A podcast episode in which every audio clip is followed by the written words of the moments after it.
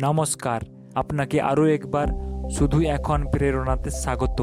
এই সপ্তাহের কুড়ি নম্বর এপিসোডে শুনবেন কিছু অনুপ্রেরণামূলক উক্তি এবং আপনি আছেন বাপি মোদকের সাথে।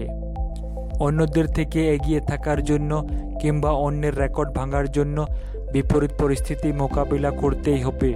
কোনো বিষয়ে অর্ধেক জ্ঞান না রাখাই শ্রেয়, কেননা এতে মানুষের মস্তিষ্কের বিকাশে ব্যাঘাত ঘটায়। তাই নির্ধারিত বিষয়ে সম্পূর্ণ জ্ঞান রাখা আবশ্যক এবং নিজের মানসিক বিকাশের দিকে বিশেষ নজর দেওয়া উচিত।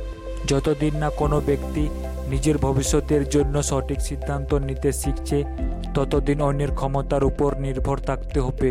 ভবিষ্যতে কাজে লাগবে এমন জিনিস শেখা উচিত।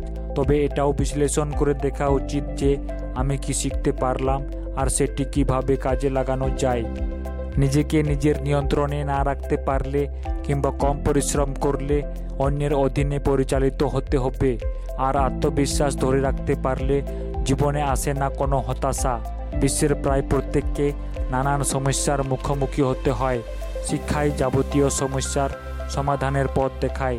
জীবনে যদি সংঘর্ষ না করা হয় বা খারাপ পরিস্থিতির মোকাবিলা না করা হয়, তবে কোনো লক্ষ্যই অর্জন করা সম্ভব হবে না। কোনো কিছুতে শুধু জয়ী হলেই সাহসী হওয়া যায় না।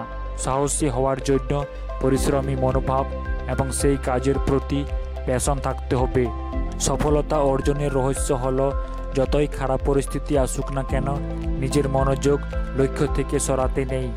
দৈনন্দিন জীবনে ঘটে যাওয়া কিছু ঘটনা আমাদের শিক্ষা দিয়ে যায়, তাই সবসময় চেষ্টা থাকা উচিত এই ঘটনাগুলো থেকে ইতিবাচক দিকগুলো খুঁজে বের করার। কেননা এগুলো ব্যক্তির জীবনকে সার্থক বানায়। বই পড়া সব থেকে সস্তা বিনোদন। বই পড়ার মাধ্যমে ব্যক্তির মধ্যে ইতিবাচক চিন্তা করার শক্তি বাড়ে। শেষ অবধি শোনার জন্য অসংখ্য ধন্যবাদ। আবার দেখা হবে আগামী সপ্তাহে। ততক্ষণ কনফিডেন্ট থাকুন মোটিভেটেড থাকুন।